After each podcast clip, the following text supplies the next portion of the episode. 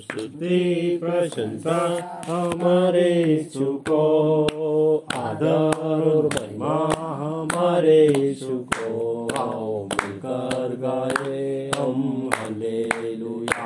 आओ मिलकर गाए हम, हालेलुया। राजाओं का राजा, यीशु राजा है प्रभु का प्रभु, यीशु प्रभु है। राजाओं का राजा, यीशु राजा है। प्रभु का प्रभु, यीशु प्रभु है। सारे जगत से वो प्यार करता है। आमीन, सारे जगत से वो प्यार करता है। अनंत जीवन वो सबको देता है। आओ मिलकर गाए हम, हालेलुया। आओ मिलकर गाए हम, हालेलुया। स्तुति प्रशंसा हमारे को आदर महिमा અમારે શુકો, સ્તુતિ, પ્રશંસા, અમારે શુકો, આદર, મહિમા, અમારે શુકો, આવો મિલકર ગાયે હમ, હાલેલુયા, આવો મિલકર ગાયે હમ, હાલેલુયા. बीमार उसको छूकर चंगे होते हैं। पापी उसके नाम से उद्धार पाते हैं। बीमार उसको छूकर चंगे होते हैं। पापी उसके नाम से उद्धार पाते हैं। सारे जगत में वो काम करता है।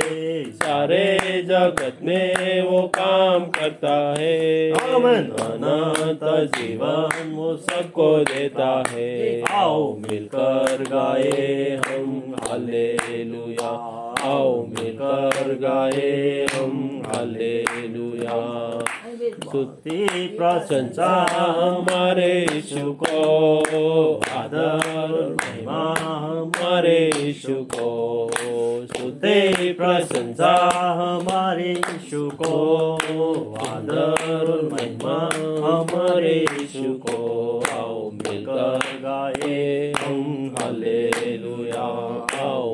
मिलकर गाए हम हालेलुया।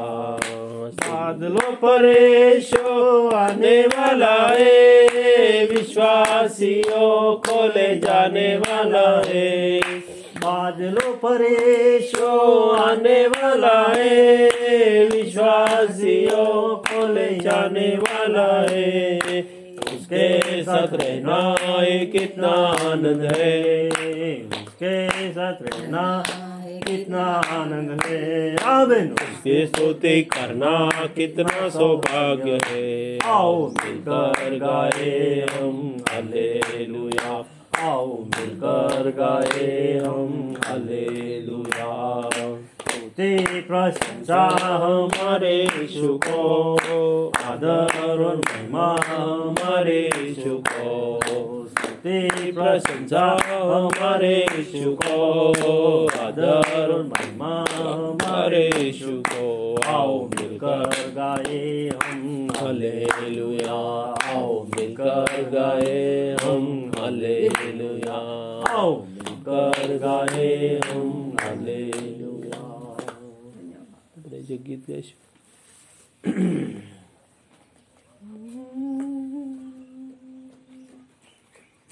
सेनाओं का यहोवा हमारे संग संग है। आँखों का परमेश्वर हमारा ऊँचा गढ़ है। सेनाओं का यहोवा हमारे संग संग है। आँखों का परमेश्वर हमारा ऊँचा गढ़ है। जिसने आकाश बनाया, जिसने पृथ्वी बनाई, ओ जिसने आकाश बनाया, जिसने पृथ्वी बनाई, वो सर्वशक्तिमान प्रभु है, वो यहोवा हमारे संग संग है, वो सर्वशक्तिमान प्रभु है, वो यहोवा हमारे संग संग है, ओ सेनाओं का यहोवा हमारे संग संग है। याकूब का परमेश्वर हमारा ऊँचा गढ़ है। सेनाओं का यहोवा हमारे संग संग है। याकूब का परमेश्वर हमारा ऊँचा गढ़ है। आराधना करे, आराधना। उपकार को उसके याद करे। आराधना करे, आराधना। उपकार को उसके याद करे, हाथों को उठा के धन्यवाद करे।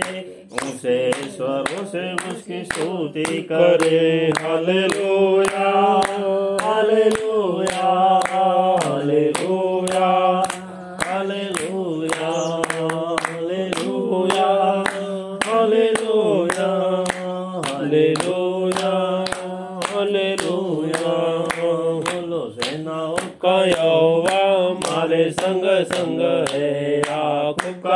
परमेश्वर हमारा ऊँचा गढ़ है।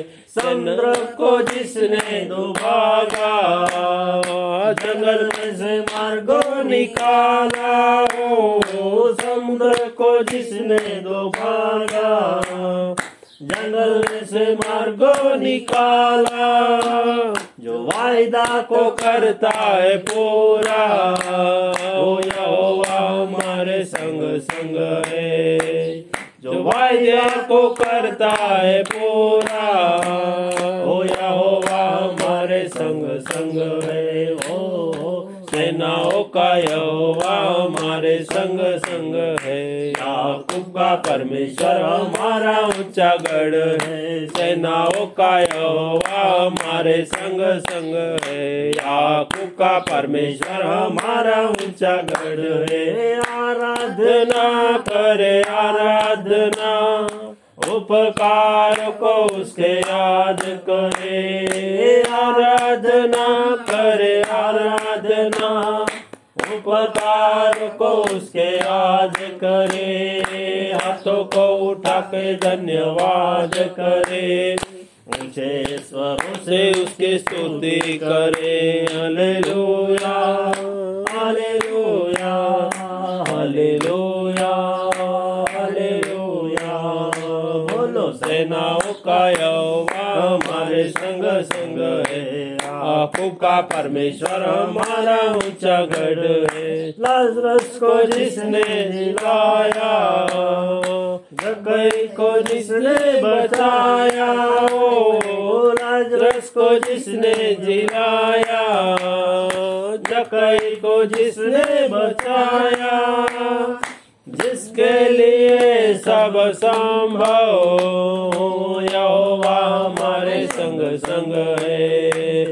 जिसके लिए सब संभव ओ यहोवा हमारे संग संग है ओ सेनाओं का यहोवा हमारे संग संग है। याकूब का परमेश्वर हमारा ऊँचा गढ़ है। सेनाओं का यहोवा हमारे संग संग है। याकूब का परमेश्वर हमारा ऊँचा गढ़ है। आराधना करे, आराधना।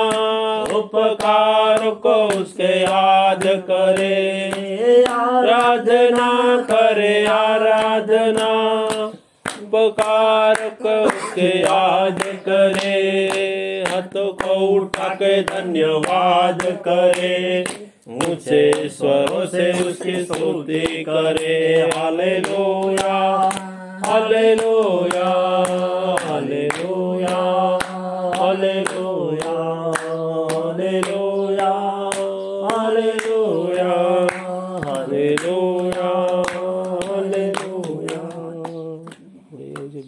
ये करता हूँ मैं तेरी चिंता तो क्यों चिंता करता है? आँसू के काटियों में हाथ न छोड़ूँगा तेरा। आँसू के काटियों में हाथ न छोड़ूँगा तेरा।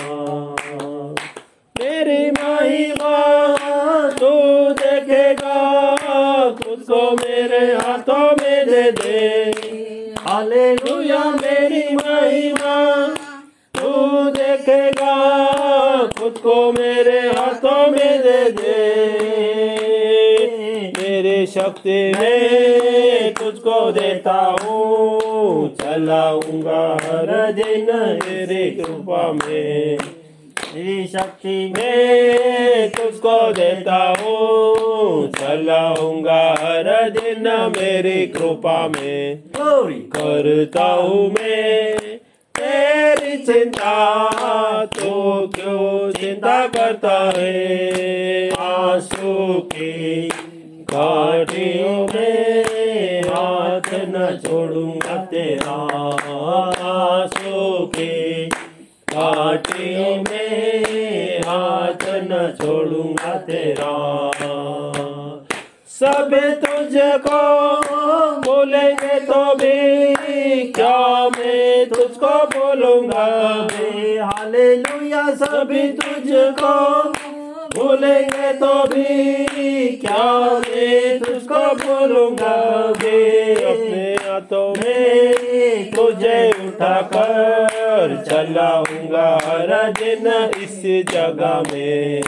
अपने हाथों में तुझे उठाकर चलाऊँगा हर दिन इस जगह में। glory करता हूँ मैं, तेरी चिंता तो क्यों चिंता करता है? आँसू के गाड़ियों में हाथ न छोड़ूँगा तेरा आँसू के। गाड़ियों में हाथ छोड़ूँगा तेरा अब्राहम का मैं परमेश्वर हूँ अद्भुत कार्य को न करूँगा। हालेलुया ब्रह्म का मैं परमेश्वर हूँ अद्भुत कार्य को न करूँगा। लाल सागर में रास्ता दिया आज भी करने के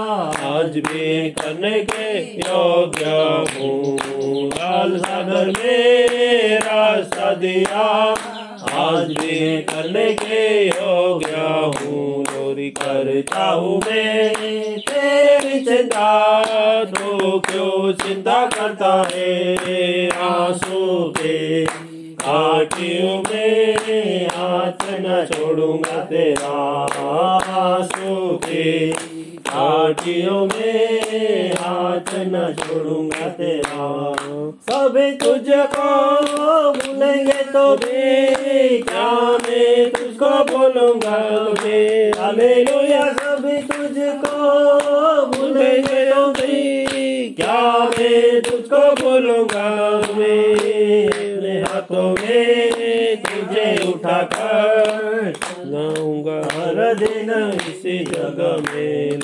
अपने हाथों में तुझे उठाकर चलाऊँगा हर दिन कृपा में। लोरी करता हूँ मैं, तेरी चिंता दो क्यों चिंता करता है। आँसू के घाटियों में हाथ न छोड़ूँगा तेरा। आंसू के घाटी में हाथ न छोड़ूंगा तेरा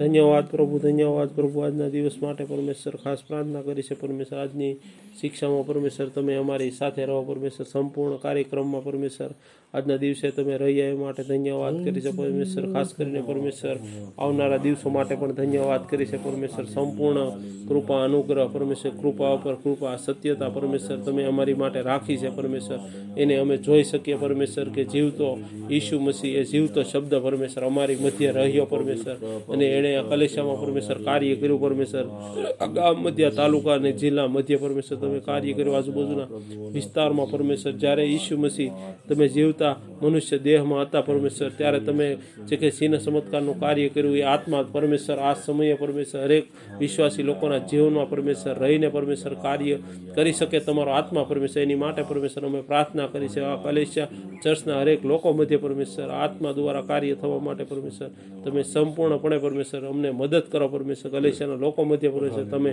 ઉતરી આવો પરમેશ્વર એવી ખાસ અમે પ્રાર્થના કરીએ. આગળની જે કંઈ સ્ટડી છે પરમેશ્વર એને શીખવા સમજવા માટે પરમેશ્વર તમે અમને સહાયતા કરો. હરેક બાબતોમાં પરમેશ્વર તમે અમારી સાથે રહો પરમેશ્વર. હરેક દુઆ પ્રાર્થના પ્રભુ તમે સાંભળી ધન્યવાદ. પ્રભુ ઈશુના આશ્રિત તમારા નામથી માંગે છે અમે ઠીક છે તો આપણે એક વચન વાંચ્યું ને એ વચન આધારિત આપણે સ્ટડી કરીશું. બીજે બીજો કરણથી પાંચ સત્તર અશોકભાઈ વાંચશે. જલ્દી.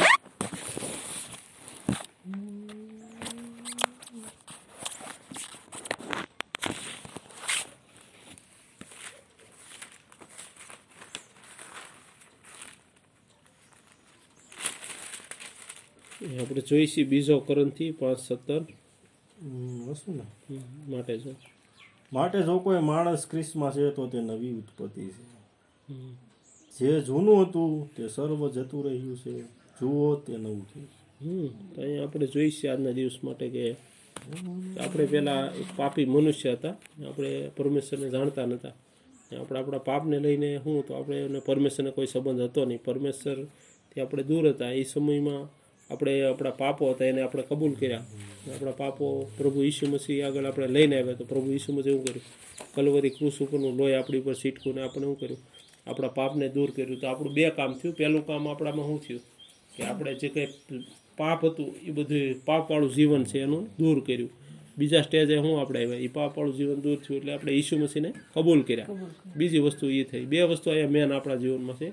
પહેલું છે કે પાપને પાપી જીવન હતું, એને આપણે દૂર કર્યું. ને બીજું છે કે ઈસુ મસીને કબૂલ કર્યા તો ઈસુ મસીને કબૂલ કરવાની શા માટે જરૂર છે? તો ઈસુ દ્વારા આપણને મોક્ષ, છુટકારો, ઉદ્ધાર, તારણ સેલ્વેશન આપણને મળે છે. તો આપણે પ્રભુ ઈસુનો જ્યારે સ્વીકાર કરીએ છીએ પછીમાં એક આપણે એક યોજના શરૂ થાય. આપણી એક પરમેશ્વરની જે ઈચ્છા છે, એ બધી આપણામાં શરૂ થાય છે. કઈ વસ્તુ? કે આપણે એક નવી સૃષ્ટિ પ્રભુમાં બની જાય છે. પ્રભુની જે યોજના છે કે અનંત જીવનમાં આપણે દાખલ થવાનું છે. એની માટે અમે અહીંયા આપણે તૈયારી ધીમે ધીમે કરીએ છીએ અને અહીંયા પણ આપણે પરમેશ્વરના જે કંઈ જીવન છે પરમેશ્વરનું જે કંઈ નવું જીવન આપણે એવું એમાં આપણે જીવીએ છીએ અને એની મેળ વસ્તુ છે વિશ્વાસ. આપણે વિશ્વાસથી ઈશુ ઉપર વિશ્વાસ કરવાથી આ બધું થાય છે. પહેલાં સ્ટેજમાં આપણે આપણું પાપને કબૂલ કરીએ છીએ બીજા સ્ટેજમાં હું કરીએ છીએ ઈશુ ઉપર વિશ્વાસ કરીને ત્રીજા સ્ટેજમાં હું કરીશ. આપણે નવું જીવનની શરૂઆત કરી દઈએ છીએ. તો એની વિશે આપણે શીખશું કે વિશ્વાસના મૂળ તત્વો આની ઉપર આધારિત છે. કઈ કઈ વસ્તુ ઉપર?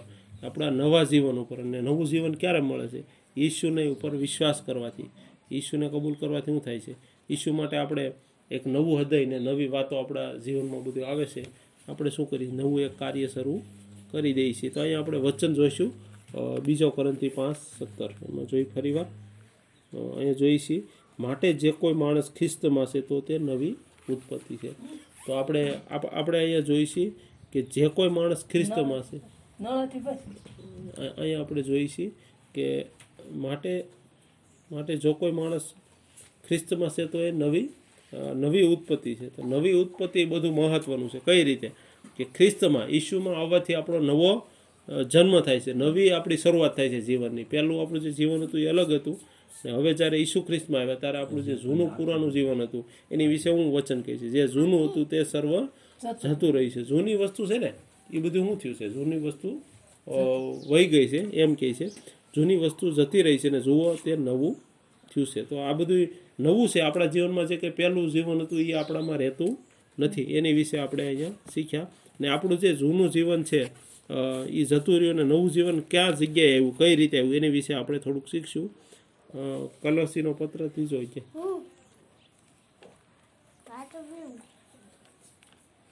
કલોસીનો પત્ર ત્રીજો અધ્યાય અને પાંચ અધ્યાયથી આપણે જોઈશું. કલોસીનો ત્રીજો અમ, કલોસી ત્રણ. એકથી સત્તર. ત્રીજો અધ્યાય એકથી સત્તર. કલોસી ત્રણ. એ માટે જો તમે ખ્રિસ્તની સાથે ઉઠાડવામાં આવ્યા હોય, તો જ્યાં ખ્રિસ્ત દેવને જમણે હાથે બેઠેલા છે, ત્યાં એટલે ઉપરની વાતો શોધો. ઉપરની વાતો પર ચિત્ત લગાડો, પૃથ્વી પરની વાતો પર નહીં.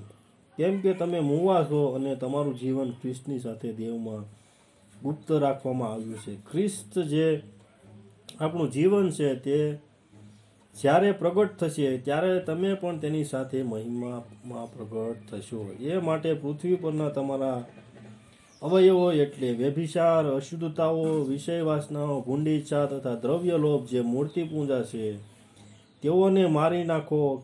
એ કામોને લીધે આજ્ઞાભંગ કરનારા પર દેવનો કોપ આવે છે. જ્યારે તમે અગાઉ તેઓમાં રહેતા હતા, ત્યારે તમે પણ તેઓમાં ચાલતા હતા. પણ હવે રીસ, ક્રોધ, અદાવત, નિંદા તમારામાંથી નીકળતા વિભસ્ન વચનો એ સર્વ તજી દો એકાબીજા સાથે જૂઠું ન બોલો, કેમ કે તમે જૂના માણસપણાને તેની કરણીઓ શુદ્ધ ઉતારી કર્યું છે. અને જે નવું માણસપણું તેના ઉત્પન્ન કરનારાની પ્રતિમા પ્રમાણે તેના જ્ઞાનને અર્થે નવું કરાતું જાય છે, તે તમે પહેર્યું છે. તેમાં નથી ગ્રીક કે યહૂદી નથી સુનત કે બે સુનત નથી, બર્બર નથી શિથિયન નથી, દાસ કે સ્વતંત્ર, પણ ખ્રિસ્ત સર્વ તથા સર્વમાં છે. એ માટે પવિત્ર તથા વહાલાઓ દેવના પસંદ કરેલાને ઘટે તેમ દયાળુ હૃદય મમતા નમ્રતા વિનય તથા સહનશીલતા પહેરો. એકબીજાનું સહન કરો ને જો કોઈ કોઈની સાથે ગજ્યો હોય તો તેને ક્ષમા કરો. જેમ ખ્રિસ્ત તમને ક્ષમા આપી તેમ તમે પણ કરો. વળી એ સઘળા ઉપરાંત પ્રીતિ જે સંપૂર્ણતાનું બંધન છે તે પહેરી લો. અને ખ્રિસ્તની શાંતિ કે જે પામવા સારું તમે એક શરીર થવાને તેડાયેલા છો તે તમારા હૃદયનું રાજ કરે અને આભાર સ્તુતિ કરો. ખ્રિસ્તની વાત સર્વ જ્ઞાનમાં પુષ્કળથી તમારામાં રહે. ગીતો સ્ત્રોતો તથા આત્મિક ગાનોથી એકાબીજાને શીખવો તથા બોધ કરો અને કૃપા સહિત તમારા હૃદયને પ્રભુની આગળ ગાઓ. વચનથી કે કાર્યોથી જે કંઈ તમે કરો તે સર્વ પ્રભુને નામે કરો અને તે દ્વારા દેવ બાપની આભાર સ્તુતિ કરો. ઠીક છે, તો આપણે અહીંયા શીખ્યા કે નવી સૃષ્ટિનો મતલબ શું છે? આમાં આપણે વચન દ્વારા આપણે જોઈ છીએ કે આમાં મેન વસ્તુ એવું લખ્યું છે કે આપણું મન છે, આપણી ઈચ્છાઓ છે, આપણે ક્યાં લગાડવાની છે? સ્વર્ગ તરફ. પરમેશ્વર ઈસુ મસીહ ક્યાં છે? પિતાને જમણે હાથ છે. કે આપણે પણ એવી કલ્પના કરવાની છે કે પ્રભુ સ્વર્ગમાં છે. ને આપણે પણ શું કરવાનું છે? સ્વર્ગમાં આપણે પણ પ્રભુ પાસે જવાનું છે. આપણે બીજી જગ્યાએ નથી જવાનું. ને પ્રભુ સ્વર્ગમાં રહીને પ્રભુની બાબતો કઈ કઈ છે એ આપણે બધી જોવાની રહેશે. અને જે આપણે આપણું વ્યક્તિગત જીવન જે કંઈ છે એમાં જે કંઈ જૂનું જીવન છે એને આપણે છોડી દેવાનું છે. જૂનું જીવન હતું એ આપણું કેવું હતું? સંસારથી અને શરીરથી આપણે હાલતા હતા. તો એની વિશે આપણે જોઈ છીએ કે તે ત્રીજા અધ્યાયમાં પહેલી કલમમાં લખ્યું. એ માટે જો તમે ખ્રિસ્તની સાથે ઉઠાડવામાં આવ્યા હોય તો તમે એવો વિશ્વાસ કરતા હોય કે ઈસુ મસીહની હારે મેં પા- બાપ્તિસ્મા લીધું છે. ઈસુમાં હારે હું જૂના જીવનથી મરી ગઈ છું એટલે બાપ્તિસ્મા લીધું છે. તો શું થાય છે તો જ્યાં ખ્રિસ્ત છે સી- ખ્રિસ્ત કઈ જગ્યાએ છે?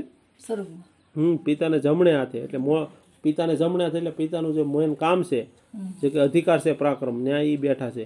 ત્યાંની એટલે ઉપરની વાતો ગોતો. તો સ્વર્ગની જે વાતો છે એને આપણે એની ઉપર નજર કરવાની છે.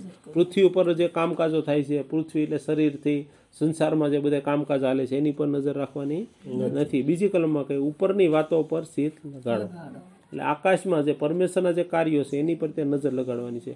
પૃથ્વી પરની વાત ઉપર નહીં. ત્રીજી કલમ કહે છે, કેમ કે તમે મર્યા છો અને તમારું જીવન ખ્રિસ્તી સાથે દેવમાં ગુપ્ત તમારું જે જૂનું જીવન હતું એ તો કેદુનું મરી ચૂક્યું છે. હવે તમે કોણ છો? તમે હવે ઈસુમાં છો. પહેલાંનું જીવન સંસારમાં હતું, શેતાનમાં હતું. એ તમારું જીવન દૂર થઈ ગયું છે. અત્યારે તમે પ્રભુમાં છો. રેડી ને પ્રભુથી તમને નવું જીવન મળ્યું છે. ચોથી કલમ કઈ છે ખ્રિસ્ત જે આપણું જીવન છે. તો આપ- આપણામાં કંઈ ખુદનું જીવન નથી. ઈસુ મસીહનું જીવન એટલે ઈસુ મસીહ જેવું જીવતા હતા, એવું આપણામાં જીવન છે. અને તે જ્યારે પ્રગટ થશે, ત્યારે તમે પણ તેની મહિમા સાથે, એટલે ઈસુ મસીહ અત્યારે પૃથ્વી ઉપર નથી આવ્યા. અત્યારે નથી, અત્યારે સ્વર્ગમાં છે, પણ જ્યારે એ આવવાના છે, ત્યારે અત્યારે આપણને એ જીવન આપ્યું છે પરંતુ જે પ્રભુ જ્યારે અનંત જીવન આપશે, ત્યારે શું કરશે? પ્રભુ જે આવશે, ત્યારે આપણે હું પ્રભુ અહીંયા કહી છે આપણે વચનથી કે ત્યારે તમે તેની સાથે મહિમામાં પ્રગટ થઈ છે તો આપણને ત્યારે અનંત જીવન આપણને જ્યારે મળશે, તો આપણો ન્યાય થશે, ત્યારે પ્રભુ શું કરશે? આપણને મહિમા આપણને આપશે. મહિમામાં પ્રભુ આપણને આપણું રૂપાંતર કરી નાખશે. પાંચમી કલમ કહી છે? જૂનું જીવન છોડી દેવાનું છે અને નવું જીવન જીવવાનું છે. મેન ટોપિક જ આ છે. એના પરથી આપણે જોવાનું છે. તો અહીંયા પાંચમી કલમમાં લખેલું છે પૃથ્વી પરના અવયવો. આપણે સૃષ્ટિ ઉપર સંસારમાં શરીરથી અને સંસારથી જે બધા કામો કરીએ છીએ એ બધી દ્રવ્ય લોભ હોય તો મૂર્તિ પૂજા શરીરના પાપો એમ. શરીરથી જે કંઈ કામો કરીએ છીએ ઈર્ષા ક્રોધ બધા એમાં પાપ આવી જાય આપણા શરીરથી. શરીરથી ને બીજા સંસારમાં. સંસારમાં ઘણા કામો હાલી રહ્યા છે મૂર્તિ પૂજા જેવા. કે બધાએ તેઓને આપણે મારી નાખો. એટલે એને આપણું કરો કરવું? એ વસ્તુને આપણે દૂર થઈ જવાનું છે. છઠ્ઠી કલમ કહે છે, એ કામોને લીધે આજ્ઞાભંગ કરનારા પર દેવનો કોપ આવે છે. જો એવા કામ કરીએ તો શું થાય છે? પરમેશ્વરની આજ્ઞા ભંગ થાય છે. આદમે હવાએ શું કર્યું હતું? એવા કામ કરીને પરમેશ્વરની આજ્ઞા ભંગ કરી હતી. અને એના ઉપર દેવનો કોપ આવ્યો. એને શું થયું? એદન બાગમાંથી કાઢી મૂકવામાં એની ઉપર શ્રાપ આવ્યા. એ જોઈશે જ્યારે તમે અગાઉ તેઓમાં રહેતા હતા, એટલે અગાઉનું આપણું જીવન કેવું હતું? ઈસુ મસીહને જાણ્યા પહેલાં કેવું જીવન હતું? એ આપણું સંસારિક જીવન હતું. ત્યારે તમે પણ તેમાં ચાલતા હતા. ત્યારે આપણે એમમાં જ જીવન જીવતા હતા. એ કેવું જીવન હતું આપણું? આપણે રીસ કરતા હતા ક્રોધ કરતા હતા પછી શું કરે અદાવત કરતા હતા ઘણીવાર આપણે બદલાની ભાવના રાખતા હતા પછી શું કરતા નિંદા કરતા હતા. આપણા મોઢામાંથી કેવા ખરાબ શબ્દો નીકળતા હતા. તો આપણું જીવન ખરાબ હતું એટલે ખરાબ મોઢામાંથી નીકળતું હતું. સમજાણું કઈ તમને? અહીંયા આપણે જોયું છે આપણા મોઢા દ્વારા અહીંયા વચનથી ખબર પડી આપણને. આપણા મોઢામાં જે હોય એના દ્વારા આપણું જીવનની આપણે ખબર પડતી હતી. આગળ કઈ છે એકબીજાની સાથે જૂઠું પણ બોલતા હતા. શું કરતા હતા આપણે? આપણા આપણું મોઢાનું જે જીવન છે મોઢા ઉપરથી આપણું વ્યક્તિગત જીવનની ખબર પડતી હતી. મોઢાથી આપણે શું કરતા હતા? મોઢાથી ખરાબ શબ્દો બોલતા હતા નિંદા બોલતા હતા ક્રોધ કરતા હતા રીસ કરતા હતા અદાવત કરતા અવાજ નહીં કરતો રેકોર્ડિંગ શરૂ ઠીક છે અહીંયા આપણે જોઈ છીએ નવ કલમ. એકબીજાની સાથે જૂઠું પણ બોલતા હતા. પણ હવે આપણે જૂનું જીવન જીવવાનું. કેમ કે તમે જૂના માણસપણાની નું આપણામાં ત્યારે જૂનું માણસ હતું. સંસારિક માણસ શારીરિક માણસ. તો એનાથી આપણે આવા બધા કામ કરતા. હવે એને શું આપણે કર્યું? કે આપણે એને જૂનું જીવનને આપણે જૂનું કામ બધું છોડી દીધું. દાખલા તરીકે આપણા ઘરમાં નવો પંખો આવ્યો તો જૂના પંખા શું કરીએ આપણે? નવું મકાન આવ્યું તો શું કરીએ? જૂનું મકાન આપણે ન નવું બનાવ્યું. હા એને કાઢી નાખી. સદંતર. એવી રીતે આપણે શું કરવાનું છે અહીંયા? જૂનું માણસ પણ જૂના માણસપણાને કામ સાથે. એના હરેક કામ જૂના માણસ હોય તો જૂના માણસનું કામ હોય. દાખલા તરીકે કોઈ જૂના હજાર વર્ષ પહેલાનો માણસ લાવીએ તો તો એ શું કરે? એ પથ્થર લે સીધો ને હાથમાં હાડકા લઈ લે. મોટો ઈચ્છા લઈને શું કરે? ગુફામાં વયો જાય આપણે કે ભાઈ હવે અત્યારે તો ગુફામાં જવાની તારે જરૂર નથી. આવા સારા મકાન છે એસીમાં બે. પણ તું એ બેસશે નહીં. સમજાણું? એ જૂનું માણસ પણ એની જેવું. આપણે જે જૂના કામ છે એ આપણે જૂનું જે જગત હતું, એ આપણે કેવી રીતે જૂનો માણસે છોડી દીધું, જૂનો માણસ જ નથી રહ્યો. એવી રીતે આપણે એ જૂનો માણસ, જૂનું જગત આપણે છોડી દીધું. આપણે નવું જીવન આપણે જોઈએ છીએ તમે જૂના માણસપણાને તેની કામ સાથે એને છોડી દીધું છે. અને દસ કલમ કહે છે, નવું માણસપણું અને તેના ઉત્પન્ન કરનારની પ્રતિમા. સમજાણું? નવું માણસપણું એટલે ઈસુ મસી જેવું જીવન. અને આગળ કહે છે તેની પ્રતિમા. તો ઈશુની પરમેશ્વરની પ્રતિમા કોણ હતું? ઈશુ મસીહ. તે પ્રમાણે તેના જ્ઞાનને અર્થે પરમેશ્વરના જ્ઞાન પ્રગટ થાય. આપણે જ્યારે હાલશું સાલશું ત્યારે શું થાય લોકોમાં? કે ભાઈ આ ભાઈનું તો જીવન સારું છે ને પરમેશ્વર આપણામાં દેખાય છે. પરમેશ્વરનું જ્ઞાન આપણામાં દેખાય છે. એને અર્થે નવું કરાતું જાય તે તમે પહેર્યું છે. આપણે શું પહેર્યું છે? નવું જીવન. આપણે જૂનું જીવનને આપણે ઉતારી દીધું. નવો જૂનો શર્ટ હતો ફાટી ગયો તો ખરાબ થઈ ગયો તો મેલો થઈ ગયો તો આપણે એને કાઢી નાખ્યો. નવો શર્ટ પહેર્યો. તેમ નવું માણસ પણ એટલે નવું નવું જીવન. જૂનો આદમ હતો એને આપણે કહું કાઢી મૂક્યો. હવે નવો આદમ હતો એ આપણામાં છે. અને તેનામાં કંઈ કોઈ પણ જાતિ બાતી નથી. કે આ ભાઈ આ આ જૂનો માણસ આ નવો માણસ આ ગ્રીક આ યહૂદી આ સુરવીર આ નબળો આ ફલાણી જાતિના આ ફલાણી જાતિના એવું કંઈ છે નહીં. કોઈ દાસ કોઈ સ્વતંત્ર કોઈ માણસ એમ કહે કે હું બહુ ઊંચો છું. એવું કંઈ નથી આમાં. પણ સર્વમાં ઈસુ મસીહ છે. ને ઈસુ મસીહ બધેની અંદર છે. મેન વસ્તુ એ છે. સમજાણો? અહીંયા આપણે વચનથી જોયું કે ઈસુ મસીહ સર્વમાં છે. એ વસ્તુ મેન છે. આપણે અહીં જોઈશું બાર કલમ. અને એ માટે પવિત્ર અને વાલાવો એટલે પ્રભુનું કાર્ય કરશે એ માટે પણ આપણે પ્રભુનો સેવક શું કહે છે? પવિત્ર અને વાલાવો કહે છે. દેવના પસંદ કરેલાને ઘટે. દેવના પસંદ કરે એટલે દેવે જેને પસંદ કર્યું હોય, દાખલા તરીકે આપણે દેવને પસંદ કર્યો એ માણસ કેવો હોય? એની વિશે કેવી ઈચ્છા રાખી છે? એવું તમારું જીવન હોવું જોઈએ. દાખલા તરીકે એમાં કયા કયા ગુણ બતાવ્યા? તમારું દયાળુ હૃદય હોવું જોઈએ. શું હોવું જોઈએ? ઈસુ મસીહનું દયાળુ હૃદય હતું. તમારે શું કરવું? દયાવાળું હૃદય રાખો ને તમારામાં મમતા હોવી જોઈએ. મમતા એટલે લાગણી, પ્રેમ. ને પછી કહે છે આગળ શું? કહે છે નમ્રતા. તો ઈસુ મસીહમાં જેવી દયાળુ હૃદય હતું, ઈસુ મસીહમાં જેવી મમતા હતી, ઈસુ મસીહમાં જેવી નમ્રતા હતી. ને વિનય, ઈસુ ક્યારેય કોઈને ખરાબ રીતે વર્તન નહોતા કરતા. ઈ- ને ઈસુ- અહીં અહીં આપણે એ કે સહનશીલતા. તો ઈસુ મસીહમાં કેવી સહનશીલતા હતી? એ હરેક વસ્તુ તમારા વ્યક્તિગત જીવનમાં હોવી જોઈએ. ને તેર કલમ કહે છે, એકબીજાનું સહન કરો. પરમેશ્વર શું કહે છે? સહન કરવાનું કહે છે. આપણે વિરોધ કરવાનું નથી કીધું. ઘણીવાર આપણે સહન ન થાય તો પણ સહન કરવું પડશે. આપણે લડાઈ ઝઘડા નથી કરવાના. અને જે કોઈ કોઈની સાથે કજિયો કરે તો તેને ક્ષમા કરો. દાખલાથી કોઈ તમારે લડાઈ ઝઘડા કરી ગયું હોય તો એને માફી આપી દેવાની. કે ભાઈ હશે ભાઈ, અમારે બાંધવું નથી. તમે કહો એમ? રેડી અમને કોઈ એમાં લડાઈમાં રસ નથી. પછી આગળ કહે છે જેમ ખ્રિસ્તે તમને ક્ષમા આપી એમ તમે પણ ક્ષમા આપો. તો આપણે શું કરવાનું છે? આપણે બીજા લોકોને ક્ષમા કરવાની. શા માટે ક્ષમા કરવાની? કે ઈસુ મસીહ પણ ક્ષમા આપતા હતા. પરમેશ્વરે પણ આપણને ક્ષમા આપી. એટલે આપણે ક્ષમા શું કરવી જોઈએ બીજાને આપવી જોઈએ સૌદ કલમ ને વળી એ સઘળા ઉપરાંત પ્રીતિનું જે સંપૂર્ણતાનું બંધન છે તે પહેરી લ્યો. તો સૌથી મોટી વસ્તુ શું છે? એ મેન વસ્તુ અહીંયા બતાવી છે આ કલમમાં. એમ કીધું છે, સઘળા ઉપરાંત પ્રેમમાં સંપૂર્ણતા છે. એ સંપૂર્ણતાનું બંધન છે. પરમેશ્વર અરે આપણે બંધન છે, આપણે પરમેશ્વર આપણે સંબંધ છે. એ કઈ વસ્તુ દ્વારા સાબિત થાય છે? તો પ્રેમ છે.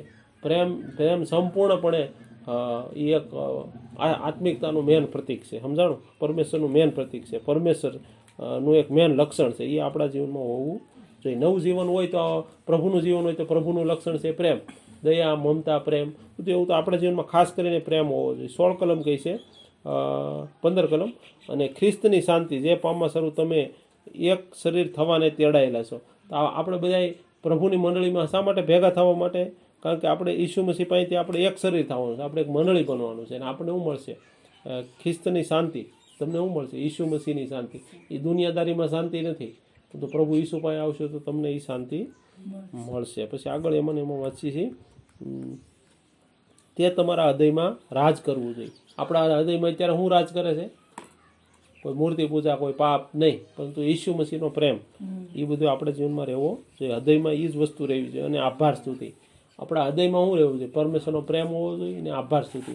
હંમેશા આપણે શું કરવું જોઈએ? પરમેશ્વરને મહિમા આપવાળું હૃદય આપણી અંદર હોવું જોઈએ. એમ અહીંયા શીખવે છે. સોળ કલમ કહી છે ખ્રિસ્તની વાત. આપણી અંદર શું હોવી જોઈએ?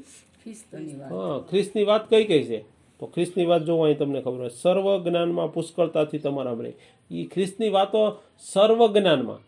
દરેક બાબતમાં શું છે, સર્વ જ્ઞાનમાં પુષ્કળતાથી રહેવી જોઈએ.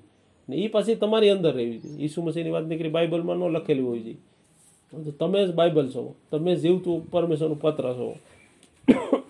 અહીં જોઈશું આપણે ખ્રિસ્તની વાત.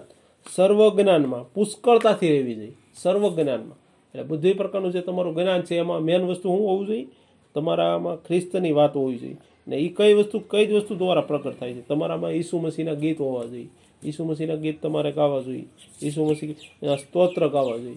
ગીત એટલે બાઇબલમાં જે જૂના નિયમમાં કીધા છે એ ગીત એ આપણે ગાવા જોઈએ. દાઉદને એ જે લોકો પ્રભુના લોકોએ ગીત ગાતા હતા એ પછી સ્તોત્ર સ્તોત્ર એટલે કલેશામાં જે ગીત ગાય છે એ હોવો જોઈએ. ને આત્મિક ગીત હોવા જોઈએ. આપણા અંદર આત્મામાંથી કારક આપણે ઘરે ઘણી વાર એવું થાય છે કે આત્મામાંથી નવું ગીત આવે છે. અથવા તો આપણે આત્માથી હું અન્ય ભાષામાં આત્માથી ગીત ગાવા જોઈએ અને એકબીજાને શીખવવા જોઈએ કે ભાઈ આત્મામાં ગીત ગાઓ. પછી કલેશાનું ગીત ગાઓ. અત્યારે જે આ જમાનામાં આપણે ગીત ગાઈએ છીએ. પછી ભજન સંહિતા છે, એમાં ગીત છે. ગીત શાસ્ત્રમાં એ ગીત ગાઓ. એટલે આપણે એકબીજાને શીખવીએ. ઈસુ મસીની વાતો છે. અને આગળ કહી છે, આત્મિક ગાયનોથી આત્મિક ગાય નથી એટલે અન્ય ભાષાના જે ગીત છે, એ આપણે ગાયને શું કરવું? એકબીજાને શીખવવું જોઈએ અને બોધ કરવો જોઈએ કે આમાં પ્રભુ આવું કહેવા માંગે છે. આ ગીતમાં પ્રભુ આવું કહેવા માંગે છે. સમજાણું? તો અહીં આપણે જોઈએ, કૃપા સહિત તમારા તમારા હૃદયમાં પ્રભુની આગળ ગાઓ તો તમારી અંદર શું હોવી જોઈએ? ઈસુ મસીહની કૃપા હોવી જોઈએ. અને કૃપા દયા સાથે હું તમારા હૃદયમાં તમારા હૃદયમાં જીવનમાં પરમેશ્વરની કૃપા, દયા હશે એ રાખવાની છે. એટલે પછી તમારે પ્રભુની હૃદયમાં પ્રભુની આગળ ગાવાનું છે. પછી પ્રભુની આગળ હૃદય સાથે સત્તર કલમ કહે છે વચનથી અ, કે કાર્ય જે કંઈ કરો તે સર્વ પ્રભુ ઈસુ માટે કરો. ઈસુના નામે કરો. ઈસુ નામે કરવાનો મતલબ ઈસુના નામની મહિમા થવી જોઈએ. દાખલા તરીકે હું અશોકભાઈ દુકાને જાઉં કંઈ ખરીદવા તો અ, અશોકભાઈને અ, હું ન જાઉં પણ મારું નામ દેવડાવું. કે ભાઈ અશોકભાઈ કીધું છે એટલું આપો તો આપે. એ મારા નામે થયું ને? તો એવી જ રીતે કંઈ પણ કામ કરવાનું છે તો કોના નામે કરવાનું? છે ઈશુના નામથી, વચનથી કરવાનું. કોઈ પણ કામ કરવું હોય તો એનાથી કરવાનું. વચનથી જ્યારે તમે કાર્ય કરો ત્યારે શું કરવાનું છે? વચનથી કરો કે કંઈ પણ કાર્ય કરો. પ્રભુ ઈસુ આટલું તમે કોઈને વચન આપતા હોય, પ્રાર્થના કરતા હોય, એની માટે ગીત ગાતા હોય, ઘણા કામ તમે કરતા હોય. એ બધા કામ શું કરવાના છે? સર્વ પ્રભુ ઈસુને નામથી કરો. કોઈની ઘરે જાવ ઉઠવા, બેસવા તો એની માટે પ્રભુના નામથી જવાનું. હરેક કામ તમારે ઈશુના નામથી કરવાનું છે અને તે દ્વારા બાપની આભાર સ્તુતિ કરો. જ્યારે તમે આ કામ કરો ત્યારે શું થાય છે? બાપનો આભાર, પિતા પરમેશ્વરનો આભાર થાય છે. તો એનો આપણે આભાર માનીએ છીએ એવું સાબિત થાય છે. એની સ્તુતિ કરીએ છીએ એવું અહીંયા પ્રગટ થાય છે. તો મેં અહીંયા બધું તમે શીખ્યા કે આપણું જે જૂનું જીવન હતું, એ આપણે કયું કયું જૂનું જીવન હતું, એની વિશે આપણે શીખશું. તો આપણા શરીરથી જે કંઈ હાલતા હતા, ભૂંડી ઈચ્છાઓ હતી, લોભ હતો, ગુસ્સો હતો, ઘણીવાર આપણામાં ઈર્ષા હતી, ઘણીવાર ખરાબ નિંદાના શબ્દો બોલતા હતા, ગાળો બોલતા હતા, જૂઠું બોલતા હતા, એ બધું શું છે? એ એક જૂનું જીવન છે. આપણે જૂના જીવનને શું કરવાનું છે? જૂના જીવનને છોડી દેવાનું છે અને એને ઉતારી મૂકવાનું છે. સમજાણો? આ એક કેમ નોકરી હોય કે ભાઈ અત્યારે કોણ છે કોણ છે નોકરી? તો કે ભાઈ ઓલા સાહેબ હતા, તો કે એને ઉતારી મૂક્યા. હવે એ આવવાના નથી. તો એક નવા સાહેબ આવે. નવા સાહેબ આવે તો એ જૂના સાહેબ જેવા હોય? કોઈ અધિકારી નવો હોય તે ન એની જેમ તમારામાં નવું જીવન, એ જૂનું જીવન એમાં આવતું નથી. પરંતુ નવો સાહેબ આવ્યો. તો અધિકારી હોય તો એનામાં નવા ગુણ હોય. એમ તમારામાં પણ ગુણ નવા આવે છે. ઈસુ મસીહ જેવા ગુણ. કયા કયા ગુણ છે? જોવા જોઈએ. દયાથી તમારું હૃદય દયાથી ભરેલું હોવું જોઈએ. પ્રેમ હોવો જોઈએ તમારા જીવનમાં. તમારા જીવનમાં શાંતિ હોવી જોઈએ. તમારામાં ભલાઈ હોવી જોઈએ. બીજાની આગળ તમારે નમ્ર રહેવાની જરૂર છે. તમારે માયાળુ હોવો જોઈએ. સહનશીલ. એકબીજાનો વજન ઉસકવાવાળા. કોઈ માણસને દુઃખ હોય તેની માટે પ્રાર્થના કરવાવાળા. અને બીજાને માફી આપવાવાળા આપણે હોવા જોઈએ. આપણો જન્મ જે કંઈ થયો છે એ કઈ રીતે થયો છે એની વિશે પણ આપણે થોડુંક શીખશું. તો ગીતશાસ્ત્ર ચાલીસ ને બે અશોકભાઈ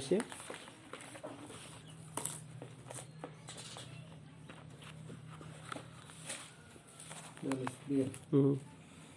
તેણે મને નશ- નાશના ખાડામાંથી તથા ચીકણા કાદવમાંથી ખેંચી કાઢ્યો. તેણે મારા પગ ખડક પર ગોઠવ્યા અને મારા ડગલા સ્થિર કર્યા. તો અહીંયા આપણે જે ખડક જે કંઈ શબ્દ લઈએ ને ખડક એટલે ખડકનો મતલબ છે પરમેશ્વર. બાઇબલમાં લખેલું છે, ખડક એટલે ઈસુ મસીહ. સમજાણું? કે આપણે જૂના નિય- નવા નિયમો વાંચીએ છીએ કે જે કોઈ માણસ ખડક ઉપર મકાન બાંધ્યું. ખડક એટલે ઈસુના વિચાર, ઈસુના જીવન ઉપર. રેડી એ પણ લખેલું છે. જૂના નિયમમાં જ્યારે તમે ગીતશાસ્ત્ર વાંચો તો ત્યાં લખેલું કે ઈસુ પરમેશ્વર કોણ છે? તો પરમેશ્વર મારો ખડક છે. ચટ્ટાન છે.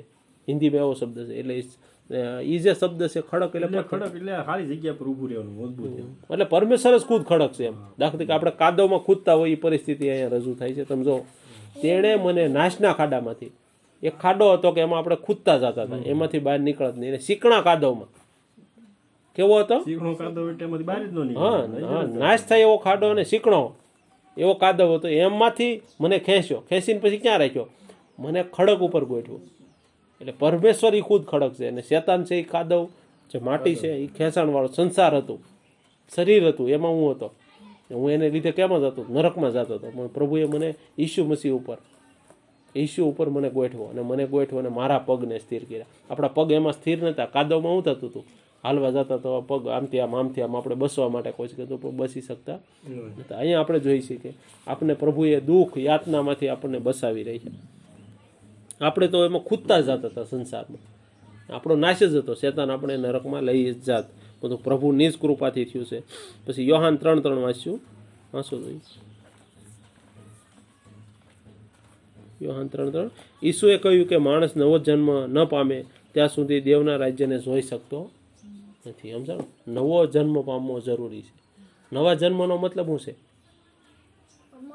કે નવો જન્મ આવ. પહેલા જે તમારો જન્મ હતો તમારું જીવન હતું કેવું જીવન હતું? ઈસુ ઈસુ જેવું ઈસુ જે કહેતા હતા એવું જીવન નહોતું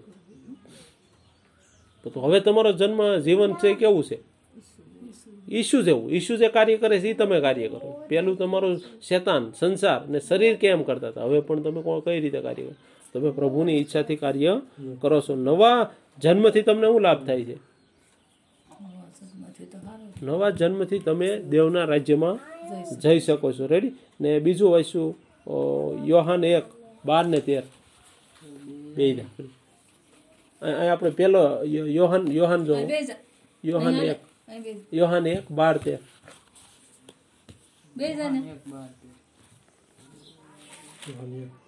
અહીંયા લખવામાં આવ્યું છે. યોહાનનો સુસમાચાર પહેલો છે બાર તેરમાં. પણ જેટલાય તેનો અંગીકાર કર્યો જેટલા તેના ઉપર નામ પર વિશ્વાસ કરે છે. ઈસુ મસીહનો સ્વીકાર કરવાનો મતલબ શું છે? ઈસુ મસીહને સ્વીકાર કરવાનો મતલબ છે એની ઉપર વિશ્વાસ કરવો. તમે મારી વાત ત્યારે સ્વીકાર કરો? મારી પર વિશ્વાસ કરતા હોય ત્યારે? હું તમારી વાત પર ક્યારે વિશ્વાસ કરું? તમારી વાતને સ્વીકારું ત્યારે. તો વાતને આપણે ઈશુની વાતને સ્વીકાર કરીએ છીએ. ઈશુની વાતોનો સ્વીકાર કરીએ ઈશુનો અંગીકાર કરીએ છીએ. અથવા તો ઈસુ ઉપર વિશ્વાસ કરે છે. એને પ્રભુએ શું અધિકાર આપ્યો? આપણે શું કામ કરવાનું છે? આપણે માત્ર વિશ્વાસ કરવાનો છે. એ વિશ્વાસ નહીં કરે એને નહીં મળે. જે વિશ્વાસ કરશે એને મળે છે એને કે તેટલાને દેવના દીકરા થવાનો અધિકાર આપ્યો છે. તમે દેવના દીકરા થઈ ગયા પહેલાં પ્રથમ. બની ગયા ને તમને અધિકારે મળી ગયો. દેવના દીકરાનો જે અધિકાર છે ને, એવો બધો અધિકાર પણ મળી ગયો. એમાં ઈજ છે અંદર. અને તેઓ લોહી ને દેહથી નહીં, માણસની ઈચ્છાથી નહીં, ત્રણ વસ્તુથી નથી થયા એ લોકો. કઈ કઈ વસ્તુ છે એમાં? લોહી. કોઈ લોહીથી નથી બન્યા. લોહીથી એટલે હાડ માંસથી નથી બન્યા. કે આપણે માણસ દેખાય છે કે હાડ માંસથી બન્યું ઈ જ છે. એમ નહીં. લોહીથી નહીં. દેહની ઈચ્છાથી નહીં. ઘણીવાર એમાં આપણે એમ થાય કે મારે કોઈક એક માટીનું પૂતળું બનાવવું છે. તો આપણે એને બનાવી નાખીએ. એવી રીતે કોઈ માટીથી બનેલી વસ્તુ નથી. આપણી ઈચ્છાથી નથી બન્યું. ને માણસની ઈચ્છાથી નહીં. આપણી ખુદની ઘણીવાર ઈચ્છા હોય કે મારે આમ કરવું ને તેમ કરવું. એમ તમારી ઈચ્છાથી આ વસ્તુ થઈ નથી. પરંતુ દેવથી જન્મા છો. દેવની ઈચ્છા હતી કે તમે શું કરો? નવો જન્મ તમારો થાય. આપણો જન્મ દેવથી થયેલો છે, આત્માથી થયેલો છે. સમજાણો?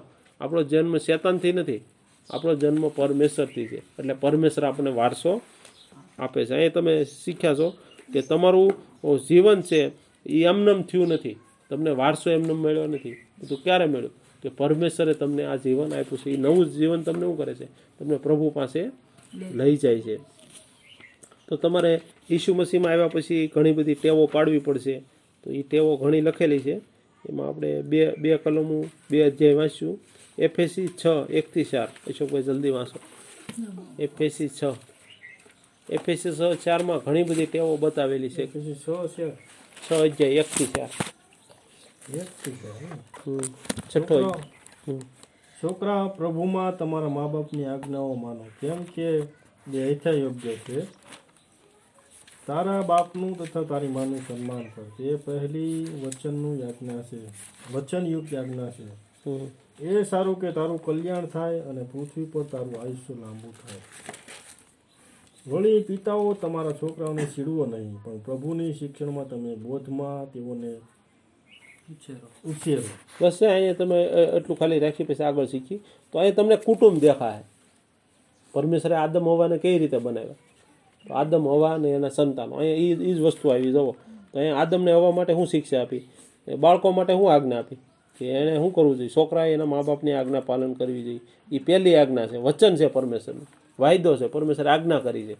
ને પછી શું કર્યું? એનાથી શું થશે એને? એનાથી જ એનું કલ્યાણ થાય છે. કામે કામ કરવાથી કોઈ ફાયદો નહીં થાય. ગમે એટલે છોકરો મહેનત કરશે મા બાપનું કયું નહીં કરે તો? તો એને લગ્ન એ મા બાપ નહીં કરે. પાડો એ ના પાડશે. આજ્ઞા પાલન. હા આજ્ઞા પાલન કર્યા વગર એનું કલ્યાણ નથી. અને પૃથ્વી પર તારું આયુષ્ય લાંબુ થાય. આયુષ્ય વધારવા માટે આપણે ટીકડા ખાવાની જરૂર નથી. પરમેશ્વરે આપણે આયુષ્ય આપ્યું. એટલે પરમેશ્વર જ વધારી શકે. પરમેશ્વર આપણું આયુષ્ય કઈ રીતે વધારી શકે? આપણે જો આજ્ઞાકારી બનશું તો. પરમેશ્વર એમ વિચારે છે કે જો તું તારા મા બાપની આજ્ઞામાં નથી રહેતો મારી આજ્ઞામાં કઈ રીતે રહી શકે? સંસારમાં તારા મા બાપ છે. એ તને રાખે છે ખવડાવે પીવડાવે છે જે કોઈ તારા વાલી છે એનું તું નથી ઇજ્જત કરતો એનું તો માન નથી આપતો. પછી શું કે પિતા તમે છોકરાને ન સેડવો ઘણીવાર આપણા જીવનમાં એક ટેવ હોય છે શું હોય છે બાળકોને આપણે ખીજવા કરતા હોય છે પણ તો આપણે કોઈને ખીજવવા ન જોઈએ. બાળકો સિવાય પણ કોઈ પણ વ્યક્તિને સીડવા માટે કોશિશ કરવાની હતી ને પરંતુ એને શું કરવાની જરૂર છે? મા બાપે અને બાળકોએ. ના ના. પ્રભુના શિક્ષણમાં અને બોધમાં. ઉછેર એનો પણ થવો જોઈએ ને એને પણ ઉછેરવા જોઈએ. મેન આજ્ઞા એ છે. કઈ છે? પ્રભુના શિક્ષણમાં અને પ્રભુના બોધમાં એને ખુદને વધવાનું છે. ને પછી બાળકોને શીખવાડવાનું છે. તમારે જ્યારે આ કાર્ય કરશો ત્યારે તમારો તમે માતા પિતા સફળ થશો સફળ દીકરા થશે. સંપૂર્ણપણે તમારો આખો પરિવાર પ્રભુ આ રીતે આશીર્વાદ જે જૂનું જીવન હતું. જૂનું કુટુંબ છે એ નહીં. આદમ હવાએ જેવું કેવું જીવન જીવ્યા હતા? સૌથી પહેલાં સ્ટાર્ટમાં એવું જીવન. એકબીજાને આજ્ઞાકારી હતા, પરમેશ્વરને આજ્ઞાકારી હતા. પણ તો પછી શું થયું એને પછી તો બે ભાઈઓ અંદર અંદર લડવા લઈ ગયા કાંઈ ના બેન. પછી પતિ પત્ની પણ હામ હામાં બાંધવા લાગી એને કીધું તે ફળ ખવડાવ્યું, ઓલો કે તે ફળ ખવડાવ્યું. ઓલો કે તને સારું લાગ્યું હતું એટલે આપ્યું. સમજાણું? કેટલી રીતે બાંધાય છે? એ જીવન નથી. હકીકતમાં પરમેશ્વર શું કહે? એકબીજાની આજ્ઞાકારી એકબીજાના કંટ્રોલમાં પરમેશ્વરની આજ્ઞા અનુસાર પ્રેમ, શાંતિથી જીવન જીવવાનું. ટેવો આપણે પાડવી જોઈએ. રેડી ને? એક બીજું છે એમાં જ આગળ લખેલું છે કે તમે તમારા દાસને દાસને તમે, તમારા ઘરમાં નોકર હોય અથવા તો કોઈ માણસને કામે લાવ્યો હોય તો કેવું વર્તન કરવાનું છે? પછી તમે કોઈને કામે જાઓ એ તમારો સેઠ હોય, તો તમારે કેવું વર્તન કરવાનું? એ પણ ત્યાં લખેલું છે કે આપણે શું કરવું જોઈએ? એ પ્રભુ છે. ઈસુ મસીહ આપણે આજ્ઞા આપી છે. એમ કરીને એનું આપણે કામ કરવાનું છે. સમજાણું? એમાં પણ પ્રભુને આપણે માન્ય કરવાનો છે. પ્રભુની હરેક આપણે, હરેક હારી ટેવમાં કેટલી કેટલી ટેવ છે? એ બધી આપણે બોલશું. તો આપણે પાપને છોડી દેવાનું છે. પછી પરમેશ્વરને પહેલું સ્થાન આપવાનું છે. ને પછી પરમેશ્વરને જે માર્ગ છે, રસ્તા છે, પરમેશ્વર જે આજ્ઞા આપે છે, એ બધી આપણે વાંચવી જોઈએ. એનું પાલન કરવું જોઈએ. પછી દેવના વચનને દે, ડેઈલી આપણે વાંચવું જોઈએ. આપણે એના જીવનનો અભ્યાસ એના દ્વારા આપણે જીવનમાં લાગુ પણ કરવું જોઈએ. પછી ઉપવાસ કરવો જોઈએ. પછી શું છે, દાન, દશાંશ, જે કંઈ છે પ્રભુના રાજ્યનું, એ પ્રભુના રાજ્ય માટે આપણે મહેનત કરવી જોઈએ. આપણો જિંદગીનો સમય છે, એ પણ પ્રભુની પાછળ આપણે ખર્ચવો જોઈએ. બીજું છે પુનર્નિયમ છ છથી સાત. એ વાંચીને આપણે પૂરું કરશું. થોડુંક જ છે. પુનર્નિયમ છ છઠ્ઠો અધ્યાય છ ને સાતમાં લખેલું છે.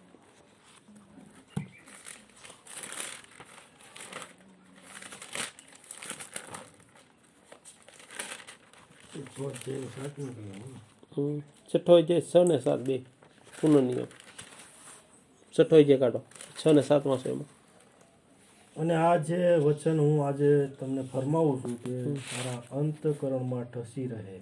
અને તે તું ખતથી તારા છોકરાને શીખવને જ્યારે તું ઘરમાં બેઠો હોય, જ્યારે તું રસ્તે ચાલતો હોય, જ્યારે તું સૂઈ જાને, જ્યારે તું ઉઠે ત્યારે તે વિશે વાત કર. તો પ્રભુનું વચન છે. શું કીધું છે? કે જે પ્રભુની આજ્ઞા છે, પ્રભુના વચન છે એ તમારા બાળકોને શીખવાડવાના છે. તમારે ખુદ પણ દિમાગમાં રાખવાના છે. એ પુનર્નિયમમાં સીધી આજ્ઞા છે. મેં તમને આગળ શીખવાડ્યું હતું એનું એ પાછું આવ્યું. પછી કુટુંબનો કુટુંબનો જે નમૂનો છે તો એમાં શું છે પતિ એનો મેન છે પછી પત્ની છે ને પછી બાળકો છે. એની વિશે પણ ત્યાં ઉત્પત્તિમાં આપણને બતાવેલું છે. ડેઈલી પ્રાર્થના કરવી જોઈએ. ડેઇલી શું કરવું જોઈએ? પ્રભુનું વચન વાંચવું જોઈએ. ને સારી ટેવો આપણે કુટુંબમાં આપણા પરિવારમાં પાડવી જોઈએ. નહીં કે આપણે વ્યસનવાળું જીવન. નહીં કે આપણે કોઈની નિંદા કૂથલી નહીં કે કોઈ શેતાની વસ્તુ આપણા જીવન બધું પરમેશ્વરના બધા ગુણ લક્ષણો આપણા જીવનમાં આપણે અ, કરવું કલોસી ત્રણ ત્રેવીસ વાંચો પછી પૂરું કરશું.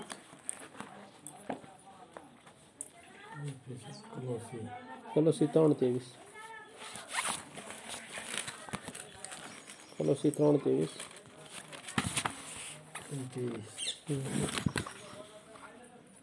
માણ- માણસોને સારું નહીં પણ જાણે પ્રભુને સારું છે. એમ સમજીને જે કંઈ તમે કરો તે સઘળું ખરા દિલથી માણસો આપણે જ્યારે વ્યવહાર કરવાનો ત્યારે કેવો વ્યવહાર કરવાનો છે? ઘરમાં પરિવારમાં નોકરી ધંધામાં પછી કઈ કઈ જગ્યાએ નોકરી ધંધા કરતા હોય ત્યાં પછી ઘરનું કામકાજ કરતા હોય, બીજાને, બીજા લોકોને મદદ કરતા હોય ત્યારે કોઈ અધિકારી હોય આપણી પાસે, સરકારી અધિકારી કોઈ આવ્યો તો આપણે કેમ વર્તન કરવાનું? તો વચનથી પ્રભુ આપણને દેખાડે છે કે આપણે કેવું જીવન જીવવાનું છે. આપણે હંમેશા માણસોને નહીં, બધું પરમેશ્વર છે આ વ્યક્તિ.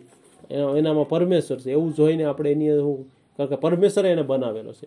તો આપણે એની યારે એવું રીતે વર્તન કરવાનું, કેવું વર્તન કરવાનું છે? આપણે એને હંમેશા ખુશ થાય એવો વ્યક્તિ, પરમેશ્વર ખુશ થાય એવું વર્તન આપણે એને કરવાનું છે. ને પરમેશ્વર જ એનામાં છે. એવું આપણા આપણા વ્યક્તિગત જીવનમાં આપણે બધી ટેવ ક્યાં પાડવાની છે? પ્રભુમાં. ખુદ પહેલાં વ્યક્તિગત જીવનમાં. પોતાના પછી કુટુંબમાં. પછી ક્યાં પાડવાનું છે? કુટુંબમાં. આપણા ઘર ઘર કુટુંબમાં. ને પછી ક્યાં પણ છે? એ સમાજમાં. જ્યાં આપણે નોકરી ધંધો કરતા હોય ત્યાં પણ આપણી ટેવ છે એ બધી આપણે એવી પાડવાની છે. પછી નીતિ વસન ત્રણ પાંચથી છ. નીતિ વસન ત્રણ પાંચથી છ.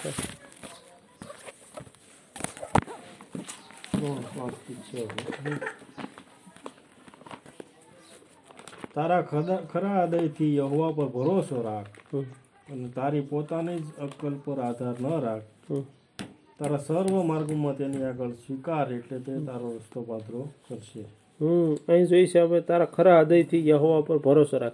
ઘણીવાર આપણે ઘણા વ્યક્તિઓ પર ભરોસો રાખતા હોય આપણે ખુદની ઉપર ભરોસો રાખતા હોય ખુદની અક્કલ ઉપર પણ ભરોસો રાખતા હોય બધું પ્રભુ કહે છે? તારા સર્વ માર્ગ અને સર્વ માર્ગમાં પ્રભુનો સ્વીકાર કર. અને તું તારા ખુદ પરમેશ્વર પર ભરોસો રાખી તો તું આગળનો અધિકાર પરમેશ્વરને આપી શકીશ. તો તું સીધા રસ્તે ચાલી શકીશ. પોતાના, પોતાની રીતે બુદ્ધિમાં જ્ઞાની બનવાનું નથી. સંપૂર્ણપણે હરેક પ્રકારના આપણા જીવનના હરેક કાર્ય છે. એમાં શેતાની બુદ્ધિ કે શરીરની બુદ્ધિથી આપણે કાર્ય કરવાનું નથી. પરંતુ આપણે શું કાર્ય કરવાનું છે. આપણે જોઈએ જોઈ છીએ કે પરમેશ્વરની જે આજ્ઞા છે એ અનુસાર આપણે આપણું જીવન જીવવાનું છે. રેડી તો આપણે ઘણું શીખ્યા. રોમન બાર બે વાંચ્યું. રોમન બાર બે. રોમન બાર બે. આ જગતનું રૂપ તમે ન ધરો. પણ તમારા મનથી નવ નવીનતાઓ યોગ્ય તમે પૂર્ણ રીતે રૂપાંતર પામો. જેથી દેવની સારી તથા માન્ય તથા સંપૂર્ણ ઈચ્છા શી છે તે તમે પારખી શકો. તો આપણે અહીંયા આપણે જે વચન વાંચ્યું ને જગતનું રૂપ. આપણે પહેલાં શેતાનની જેવું જીવન જીવતા હતા શેતાન દ્વારા સંસાર દ્વારા શરીર દ્વારા એ જગતનું રૂપ છે. એ તમારે ધરવાનું એવું તમારે જીવન છે. ધરવું એટલે કે એવો ધરવું. એટલે એવું બનવું. એવો બનતા એવું આપણે બનવાનું નથી. ધારણ કરવું એમ. ધારણ કરવું એટલે એવું બનવું. શેતાનના જેવું આપણે બનવું નથી. પરંતુ મનની નવીનતા. આપણા મનમાં નવીનતા આવી. તો કોના દ્વારા? ઈશુના વચન દ્વારા. ઈશુના વિશ્વાસ દ્વારા. ઈશુ દ્વારા આપણા મું આવે મનની નવીનતા. એને, એના ધોરણે, એના નિયમ પ્રમાણે તમારે શું બનવાનું છે? તમારે બદલી જવાનું છે, રૂપાંતર પામવાનું. ઈશુ એવું બનવાનું છે, જેથી દેવની સારી અને માન્ય સંપૂર્ણ ઈચ્છા તમે પારખી શકો. જ્યારે તમે ઈસુ એવા બનશો, ત્યારે તમને ખબર પડશે કે પરમેશ્વરની ઈચ્છા કેવી છે. તમે ઈસુ એવા નહીં બનો, તો ત્યાં લગી તમને કંઈ ખબર પડશે નહીં. કારણ કે પ્રભુ પ્રભુએ ઈસુ દ્વારા આપણે પ્રગટ કરાવ્યું. તો ઈસુ પાસે આવવાથી આપણને ખબર પડે કે પ્રભુની ઈચ્છા પ્રમાણે ઈસુ એવું જીવન જીવો હતો એના આધારે આપણને ખબર પડે છે કે આપણી કઈ ઈચ્છાઓ છે.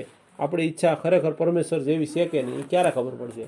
આપણે જ્યારે ઈસુ જેવા બનશું, ત્યારે તો પ્રભુને આપણે જોઈશું આજ બે ત્રણ તો મનુષ્યને પરમેશ્વરે પહેલાં સર્જન કર્યું અને માણસનું સર્જનમાં કોણ હતું? આદમને હવા. તો પહેલાં એ પવિત્ર જીવન જીવતા હતા. ત્યારે કેવા ખુશ ને આનંદ હતા. એ એનું પહેલાંનું જીવન હતું. એવું પરમેશ્વર ફરીવાર આપણને એવું જીવન આપવા માંગે છે. અત્યારે આપણું જીવન કેવું છે? કે આદમને હવા કેવું જીવન જીવતા હતા? સુખી, આનંદ. એવું જીવન આપણું છે. પરંતુ એમાં વચ્ચે શું થયું? આદમ હવાએ પાપ કર્યું. ને એ પાપની માટે પરમેશ્વર શું કર્યું? ઈસુ મસીને લાવ્યા. અને ઈસુ મસીહ દ્વારા શું થયું? આપણે પાપની માફી થઈ. સમજાણું કંઈ? તો અહીંયા આપણે થોડાક પોઈન્ટ છે વાંચીને આપણે પૂરું કરીએ છીએ જલ્દીથી. એના જે મેન ટોપિક છે આપણે વાંચીએ. ઈશ્વરને આપણા હૃદય માટે, હૃદયમાં રહેવા માટે તૈયાર કરવું જોઈએ આપણા હૃદયને. કે પ્રભુ મારા હૃદયમાં રહે. એ માટે આપણે શું કરવું જોઈએ? આપણા હૃદયને તૈયાર કરવું જોઈએ. આપણે ખેતરમાં કેમ પહેલાં વાવણી કરે અત્યારે આગળ હવે તૈયારી કરશે બધા ખેડૂતો. ઢેફા ભાંગીને તૈયાર. તો આપણા હૃદયની જે મોટી મોટા છે ઈર્ષા છે ક્રોધ છે બધું આપણે શું કરવું જોઈએ? ડિમોલેશન મારીને ખેતરને ખેડીને હરખું તૈયાર આપણા હૃદયને હંમેશા તૈયાર કરવાની જરૂર છે. પહેલો નિયમ એ છે. બીજું છે આપણા હૃદયમાં નવી ટેવ નાખવાની છે. કેમ? નવું બિયારણ નાખી છે. નવો ફાક લઈ છે. એમ તો હવે નવા નવા પ્રભુના વચનો ઈસુ મસીની નવી નવી આદતો આપણા જીવનમાં રાખવાનું છે. એમાં ખાસ કરીને શું છે? પહેલા પ્રથમ ઈશુનો એના વચનને આપણે સ્વીકારવાનું છે. પછી એમાં બીજો પોઈન્ટ છે, ઈશ્વરની યોજના જાણવાની છે. કે ત્રણ મહિના પછી આ બી વાવ્યું છે તો શું થશે? આપણે ખેડૂને પૂછીએ છીએ કે ભાઈ તમે આ નેવું દિવસનો પાક છે, ત્રણ મહિના. તો એના પછી શું થાય કે મોટો એક પાક આવશે. તો આપણે આજ પ્રભુમાં જે કંઈ પ્રાર્થના કરી છે, આજ આપણે પ્રભુમાં કાંઈ પણ કાર્ય કરી છે, આશીર્વાદનું કાર્ય. તો ત્રણ, અમુક સમય પછી આપણી માટે શું આશીર્વાદ થાય? આજ મેં પ્રાર્થના કરી, પરંતુ કાલ શું થશે? આવનાર દિવસોમાં તો પ્રભુ કહે છે, મેં તારી પ્રાર્થના સાંભળી છે. આપણે ખુદ અહેસાસ થાય છે. અમુક પ્રશ્નો આપણા સોલ્યુશન થશે. મેં અને પછી છે વિશ્વાસનો મૂળ પાયો. એ પણ શીખવો પડશે કે આપણો વિશ્વાસ કેમ ટક્યો રહે? આપણો વિશ્વાસ કઈ રીતે આવશે? આપણો વિશ્વાસમાં કેટલા છે? આપણું જે વિશ્વાસના મૂળ તત્વો છે, બાપ્તિસ્મા છે, સુસમાચાર છે પછી પ્રભુની શિક્ષા લેવી છે વચન વાંચવું પ્રાર્થના કરવી, એ બધું વિશ્વાસના મૂળ તત્વો છે. એ બધા આપણે મજબૂત કરવા જોઈએ. ને હૃદયને ઊંડાણમાં ઉતારવાનું છે આ બધું. એ મેન ટોપિક છે. બધું જે કંઈ શીખ્યા ઈસુ વિશે. તો આપણે ઊંડાણમાં હૃદયમાં નહીં લઈ જઈએ તો? આપણે હૃદયને ઊંડાણમાં આપણે બીને જે માપસર આપણે વાવવું પડે એને વાવવું જ પડશે. પછી વૃક્ષ થઈ ગયું છે તો શું કરો? આંબ આંબાની માટે આપણે ઓણ વાવણી કરવાના છે તો આંબાનું શું થવાનું છે? એના મૂળિયા ઊંડા ઉતરવા જોઈએ. તો આંબા છે, આંબો એટલે કે પ્રભુનું વચન છે. જે પેડ બન્યું છે, આપણે છે તો આપણું વ્યક્તિગત જીવન જ્યારે પ્રભુની અંદર નહીં ઊંડું ઉતરે. તો આપણામાં કઈ આશીર્વાદ કઈ રીતે આવી શકે? આપણે આપણા દ્વારા કેમ ફળ આવી શકે? તો હવે મેન વસ્તુ છે કે આપણે આપણું જીવન પરમેશ્વરની આગળ નવું બનાવવાનું છે. હવે આપણે નવું જીવન છે આપણામાં. તો આપણું જૂનું જીવન હતું, એનો નાશ થઈ ગયો છે. આપણું જૂનું જીવન આપણામાં નથી. કે આદમ હવા એ જેમ જૂનું જીવન હતું ને એ મરી ગયા એમ. ઈસુ મસી આપણે એ દ્વારા આપણેથી દૂર કરાવ્યું પાપનું જીવન. હવે આપણામાં નવું જીવન છે. તો નવા જીવન વિશે આપણે ઘણું શીખ્યા અને એ હવેથી આપણા જીવનમાં રહેવું જોઈએ. આપણે કેવું જોઈએ? હું પ્રભુનો દીકરો છું. કારણ કે મેં ઈસુ મસીને સ્વીકાર્યા છે. તો સ્વીકાર કરવાથી, અંગીકાર કરવાથી શું થાય છે? તો પ્રભુ કહે છે, તમે મારા દીકરા, દીકરી બની જાઓ છો. આજ પ્રભુના દીકરા છો તો એવું તમારે કામ કરવાનું છે. પ્રભુના સંતાન જેવું.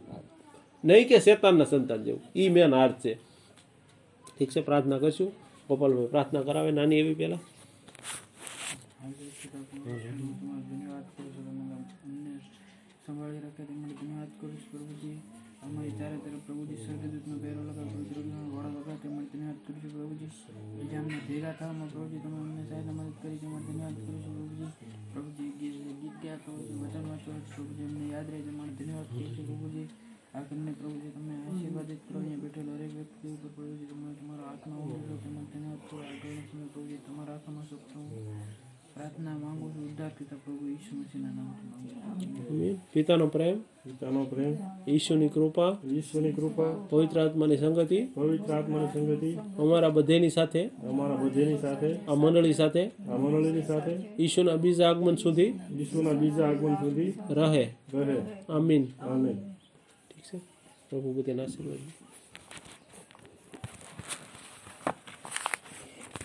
હાલ ઓલાને લેતો જાય ભાઈને લેતો જાય